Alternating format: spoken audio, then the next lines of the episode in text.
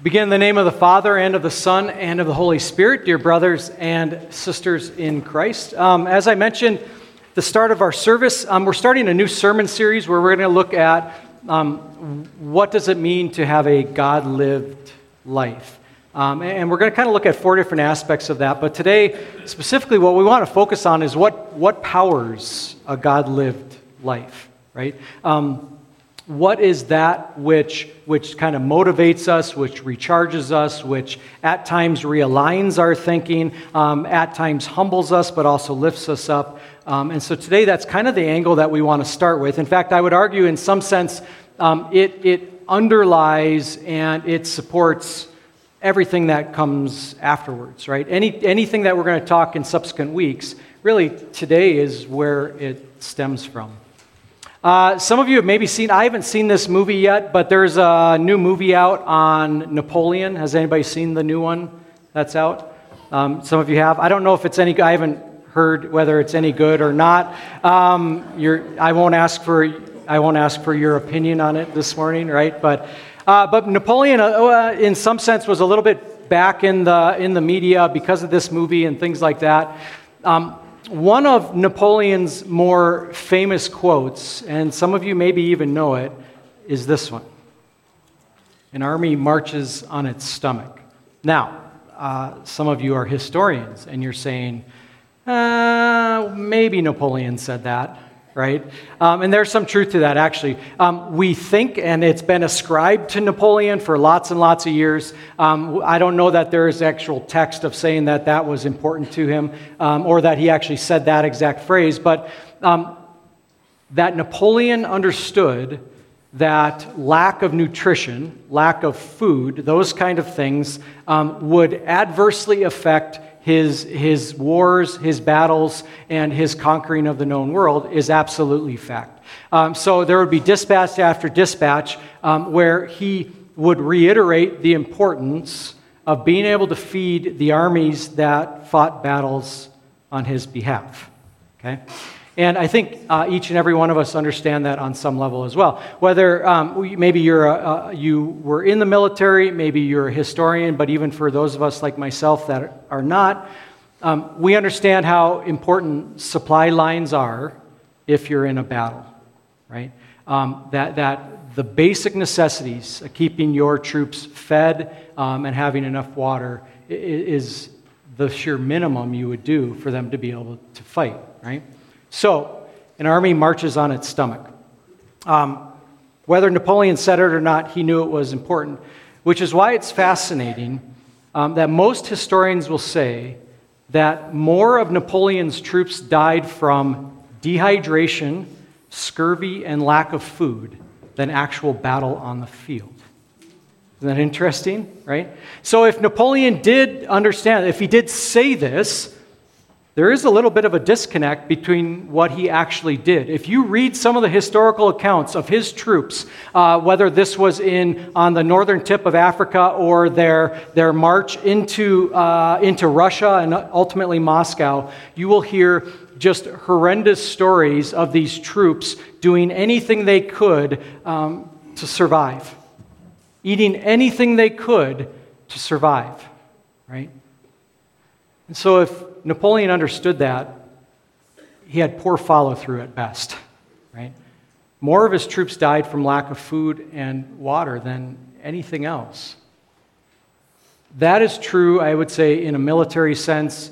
It's true in a physical sense for you and I. We understand um, how important it is to fuel our bodies and, in some sense, fuel our bodies in the right ways, right? Today, we want to talk about um, how important is it for us to fuel our souls in a spiritual way and specifically from our God above? Um, and second to that is, do we actually do it? Right? Um, is this something that we would say this is important for us to do? If I call myself a follower of Christ, and I think the Bible is important in that equation, do I actually follow through on it? And if we don't, it's to our own detriment. And so today, that's what we want to look at. Um, um, if this is true of an army, um, it's even more true for us spiritually. As we march, as we walk through this God lived life, right? what ultimately fuels our hearts, our souls, and answers the deeper questions. Um, today, Peter gives us a, a, beautiful reminder of exactly uh, um, where that comes from and the outcome of it. So, uh, that's what we want to look at. Our theme is simply fed by truth. Uh, for those of you that are studious, academic types and you like to write things in. We're going to have two fill in the blank uh, points today. Um, so we'll, we'll kind of get through those as we go through our text, and, and you're welcome to fill those in as we go along. But um, yeah, we're going to talk about being fed by truth. Now, before we jump into Peter's text or our sermon text today, I think it's interesting and I think it's important that we take a look at this a little bit. This was our gospel reading this morning. Um, the fascinating thing about Peter wrote the text that our sermon is going to be based on this morning, but Peter was also present when Jesus told this parable. And on some level, it informs what Peter is going to lay out for us on the, on the pages of, of 1 Peter, right? Um, and really, what it was was Jesus impressing on his disciples, Peter, you and I, and those that would come after, uh, what our God desires of us and more importantly, maybe, what our God has done on our behalf. Jesus tells this parable about a Pharisee and a tax collector. And this isn't a hard parable for us, I think, to understand. Uh, when we hear that parable from Jesus, we say, okay, we get it, right? Uh, the number one accusation against uh, us as Christians, those that would call themselves Christians from unbelievers, would be hypocrisy, right? And, and we get that, and we understand what Jesus is talking about there, isn't he? In that story, I would guess not one of you said, Yeah, I hope that I'm the Pharisee. right? Say, No, tax collector, poor, miserable sinner. In fact, uh, um, Jesus then follows, follows it up by driving that point home even more intimately when his own disciples, who maybe were a little slow on the uptake, right, tried to keep children away from Jesus, Jesus chastised them it said, Let the little children come to me. Now, what was the point? Right? Jesus was saying that uh, um, true worship and who Christ has come for uh, begins in our hearts and travels into our actions and what we do, rather than the other way around. Right? The Pharisee thought he had all the right puzzle pieces in place and hoped that by doing the right things, it would justify him before his God. Put that another way. The Pharisee thought if I do all the right things and if I pull all the right levers on this God up there, then good things are going to come my way, right? And I'll, I'll be assured that I'm loved. Um, at least I'll be more loved than that tax collector, right? Jesus blows that up, right? He says, We are loved not because that because we pulled the right levers or did the right things, but solely on the basis of Christ's sacrifice on our behalf. And so, what Peter heard from Jesus really propels us into Peter's text here today. Right? Really, that is the motivation for why we would even ask of ourselves, um, How can I live a God lived life? The answer is we can't do it, and we can't do any of it ultimately without Christ empowering that. So, building upon that, right, Peter then jumps into our text. So, you're welcome to follow along with me if you'd like, uh, either on the screen or in your bulletin. Peter says this, verse 22 uh, through 23. Now that you have purified yourselves by obeying the truth, so that you have sincere love for each other, love one another deeply from the heart, for you have been born again, not of perishable seed but of imperishable through the living and enduring Word of God. Uh, now we pick out a couple words from this text and emphasis that Peter's making, right? Love one another deeply, and he actually kind of doubles up on it deeply from the heart, which almost sounds redundant to us. You're like, if you're loving someone deeply, that's enough. But Peter says deeply from the heart. Um, and, and, I think we can understand that a little bit. If Peter had heard, and he had, um, Jesus' parable about the Pharisee and the tax collector, guess what he's urging us as believers towards? right? Honest, heartfelt worship of our God above. Right? So love one another deeply from the heart. The Greek word there for deeply actually is um, um maybe our English doesn't even grasp it fully, but um, it, it's, it's a compassionate, persistent, and long suffering uh, um, aspect to it, right? That Peter says, um, love one another deeply, not just momentarily, not just when you've had a good meal and life's going pretty well and all things look kind of rosy and your attitude's in the right place and you woke up on the right side of the bed that morning. Peter is saying, Love one another deeply from the heart, right? Through highs and through lows, through what we would say are, are, are good things that have come our way or difficulties or suffering that we're under. Peter says, Love one another deeply from the heart. And I think what he's doing is um, he, is he is directly um, poking at us, in a sense, to inspect our own hearts and where we stand not only in relation to our God above, but our, in our relation to one another, right? He wants us to love deeply from the heart. This maybe Valentine's Day is coming up, right? Um, maybe no better expression of loving someone deeply from the heart than asking for an engagement, right? Or at times, love between a husband and a wife because that's not just love that is deep, but it's also love that is, um, by necessity, is put into action and reaffirmed every single day. I heard someone once say that uh, when you, you, you um, commit yourself to loving someone in marriage, right, um, you're not committing to love them just on that singular day, but actually you are committing to ongoing love, right, until one or the other of you closes your eyes in death. That's the picture of love that Peter gives, not just for spouses, but for us as Christians, right? Not just momentary, but in the moment and ongoing and with hearts that are set right, okay? And so Peter encourages us. He says, um, if we want to live God lives, lived lives, we need to love deeply from the heart. But then he goes on. Let's read verses 24 to 25. Says, For all people are like grass and their glory is like the flowers of the field. The grass withers and the flowers fall, but the word of the Lord endures forever. And this is the word that was preached to you. So it's interesting that Peter makes that transition then. So he says, Love deeply from the heart. Um, and how are you going to do that? And what's going to empower you to do that? Well, here it is right here. The word of the Lord endures forever, right? Um, and, and so the, the motivation, power, and, and energy and ability to even try to do those things, Peter says ultimately comes from the word of the Lord. We know how important that is, being fed physically, but also being fed spiritually. And so Peter says, This is where you are fed, where your souls are fed. If you want to love deeply and give of yourself, we also have to eat and drink deeply. And Peter says we do that through God's Word. Uh, Napoleon, in his famous statement of uh, an army marches on its stomach, um, um, knew the importance of food for his troops.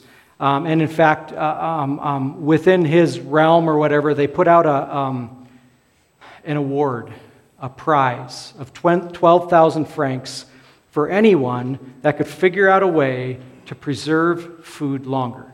And you can understand why, right? Um, food is perishable, won't last. Um, if your supply lines um, go all the way into Russia, um, that food's not going to be able to make it there. And so they put out this award. They said, this contest. They said, 12,000 francs to anyone that can make food last longer. Took about 10 years, but someone won it. Uh, his name is Nicolas Appert. This is the current medal that you can win in culinary science. So, Nicolas Appert figured out that if you boil, if you cook food, and then if you are able to extract all of the air from the container in which it resides, that that food can last longer. You know what we call it? Canning. Yeah, how many of you can still?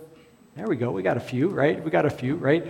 But the, he was the, the um, in a sense, the grandfather of modern day canning practices. Now, it took a little bit longer for them uh, to develop the right cans to be able to, to get the air out of it and those kind of things. But, um, but Nicolas uh, invented that, right? An ability to, to have food last longer.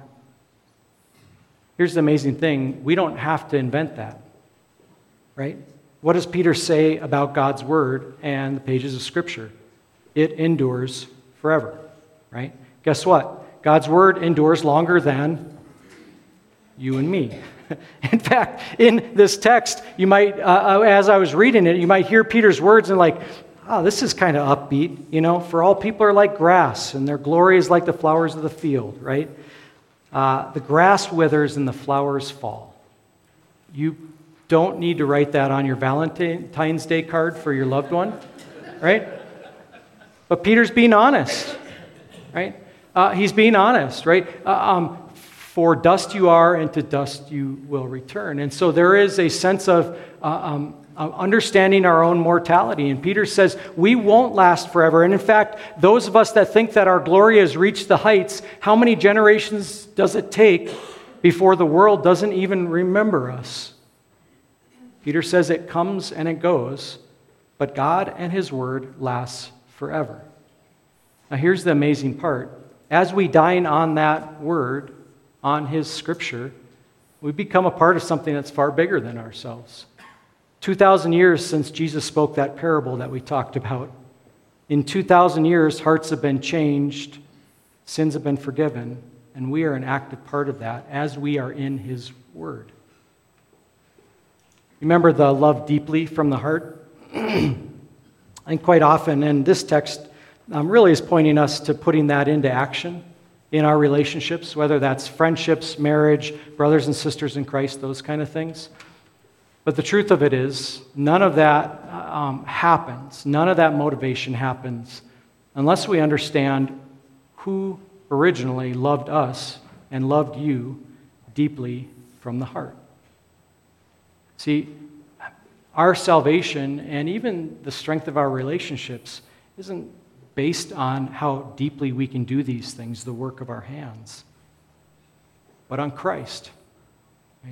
If you want to live a God lived life, you need to know that God lived a life for you.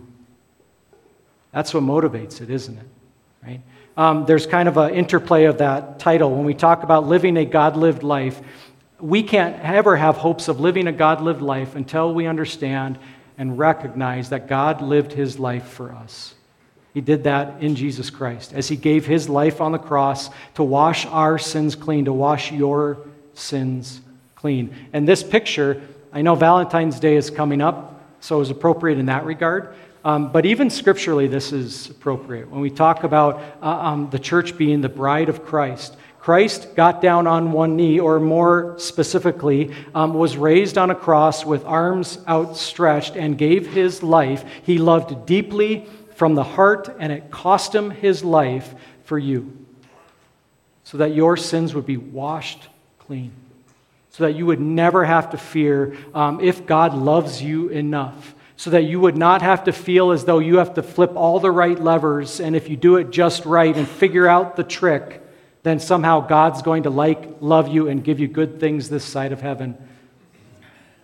When we know that Christ has loved us deeply from the heart, your, your assurance of salvation is found in no other place other than Him. And so, if you want to live a God lived life, we understand that God lived His life for us first. Right? That truth is what we find on the pages of Scripture. And that's why I think you can understand when Peter says, Love each other deeply from the heart, that he immediately turns to um, how are we able to do that? What motivates that? pages of Scripture. The Bible that shares with us um, um, time and time again uh, the most incredible love story that the world has ever seen. A love story that led your God, our God, to the cross and to sacrifice himself for you and I. That is what feeds us each and every time we open the pages of Scripture. So, our first point there fed by truth, it makes you who you are, right? Christ death, resurrection in our lives, right? Ultimately, we find on the pages of Scripture. Okay. Go on with our next few verses here.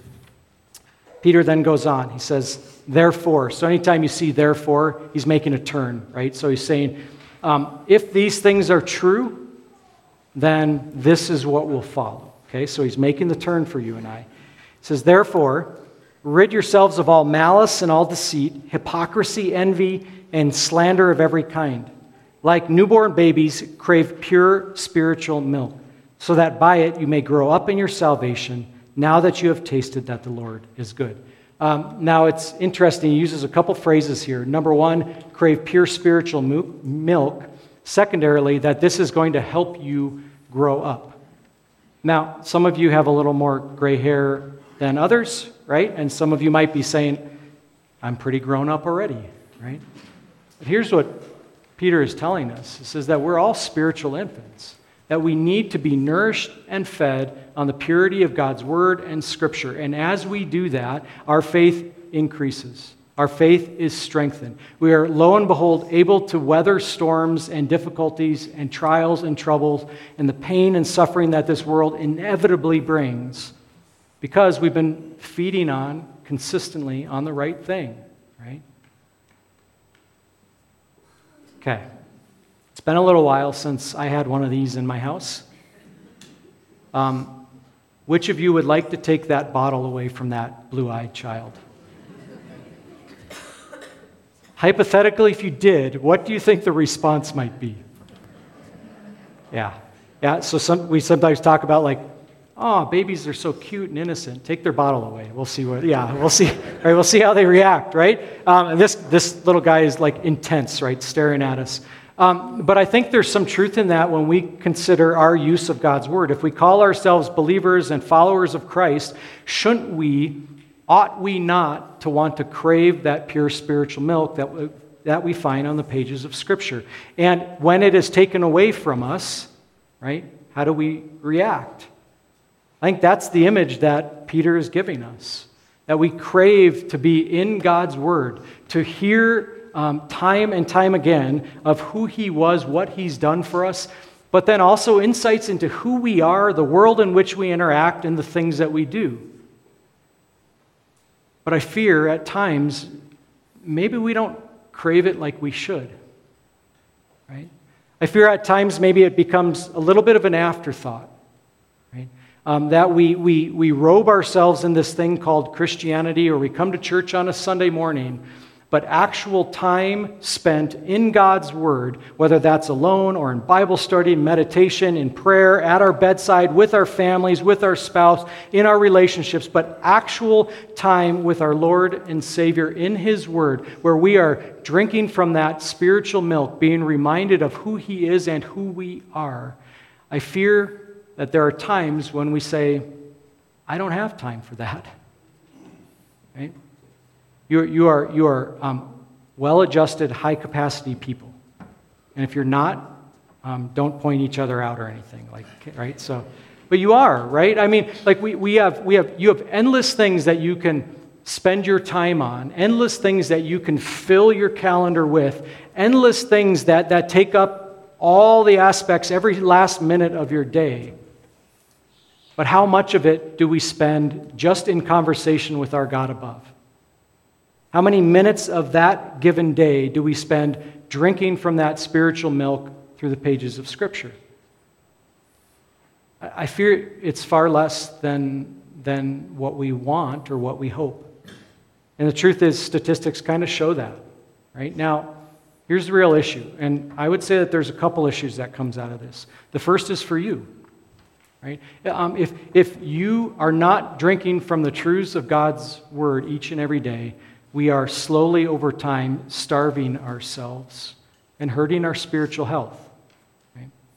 So the first thing is it just it, it's it's not good for us. It's not good for you, right? If we are not in God's word in a consistent basis, we um, incrementally over time are withholding the very thing that gives our faith life. Okay, so that's the first thing. But there's also some, some horizontal impact to that. Uh, we officially live in a post Christian America, right?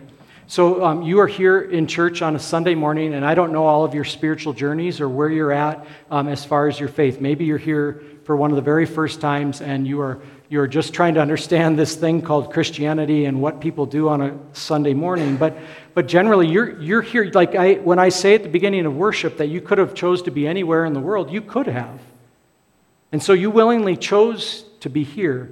But the truth is, within our world and the culture in which we live, fewer and fewer are choosing to do this to spend time in God's Word, not only individually, but also collectively.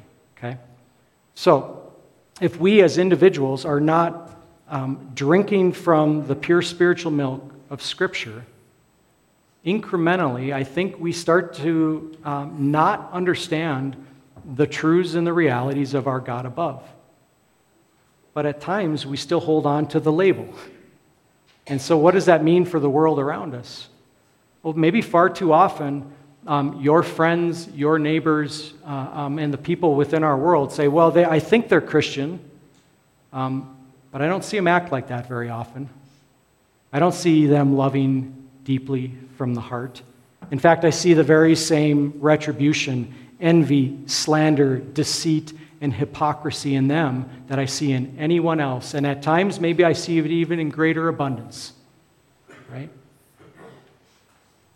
The second part of that is if we, if you, if you aren't steeped in Scripture and having drunk from the pure spiritual milk of Scripture um, and know who your God is and, and um, the truths that have been laid out on the pages of Scripture, if you don't know them yourself, how will the world outside these walls ever know it?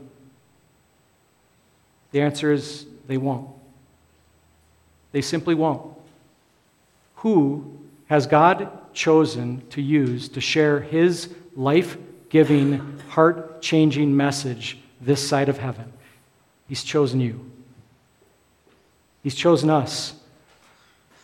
And some of us might be sitting here thinking, like the tax collector, I don't know if I want to come near to that. Right? I, I don't know that I feel worthy of that. I don't know that I can bear that responsibility. Right? If you've ever felt like that, you're not alone. Right? But in truth, that's a good place to be. Because it's in that very moment, right where you're at, that Christ comes and picks you up and says, No, you're exactly the right person in the right time, in the right moment. I've placed you here in your life at this moment for a reason to love deeply, right, from the heart, to share the good news that sins are forgiven, uh, to share that, those truths with the world outside of these walls. Sometimes received with joy, sometimes received with shame or persecution. Um, but God does not make mistakes, and He didn't make a mistake in you. Not when He changed your heart from death to life, and not when He has made each and every one of you missionaries in your own mission field. He doesn't make mistakes. He knows who you are, wants to use you, and He will use you to share that life giving food of Scripture. But in order for us to do it, we actually have to eat it, ingest it, dine on it. Right? Okay? Which brings us to our last point. I pray that it leaves us wanting more, right, when we are fed by the truth um, wants, leaves us wanting to hear more about the truths that we find on the pages of Scripture, more about the truths of our own hearts, more about the truths of the world in which we live, and that we crave it. Maybe like that blue eyed baby and, a and, and that bottle of milk, right? Um, that we can't get enough of it. That we want to be in God's Word, not only in a public sense here, but in our private lives throughout the week. Martin Luther once said this the Bible, Bible is a remarkable fountain. The more one draws and drinks of it, the more it stimulates thirst. I pray that that is um, exactly what happens for you and I as we leave this church this morning, right? I pray that that is the truth and how we view God's word and the food and that spiritual milk that we are able to drink up. And, and as to how and when you do it, the, the, the, the variation are, there's multiple ways, right? Whether that's in Bible study, your own personal devotions, meditations, um, online apps, sharing it in Bible study with groups of people, or church on a Sunday morning, any and all of it, as often as we are able to drink from the truths of our God, your faith will be strengthened. And as your faith is strengthened, you will have opportunity to share those truths with a world that is desperate, that is dehydrated, and that is starving without knowing the forgiveness of sins that we have in Christ. Amen.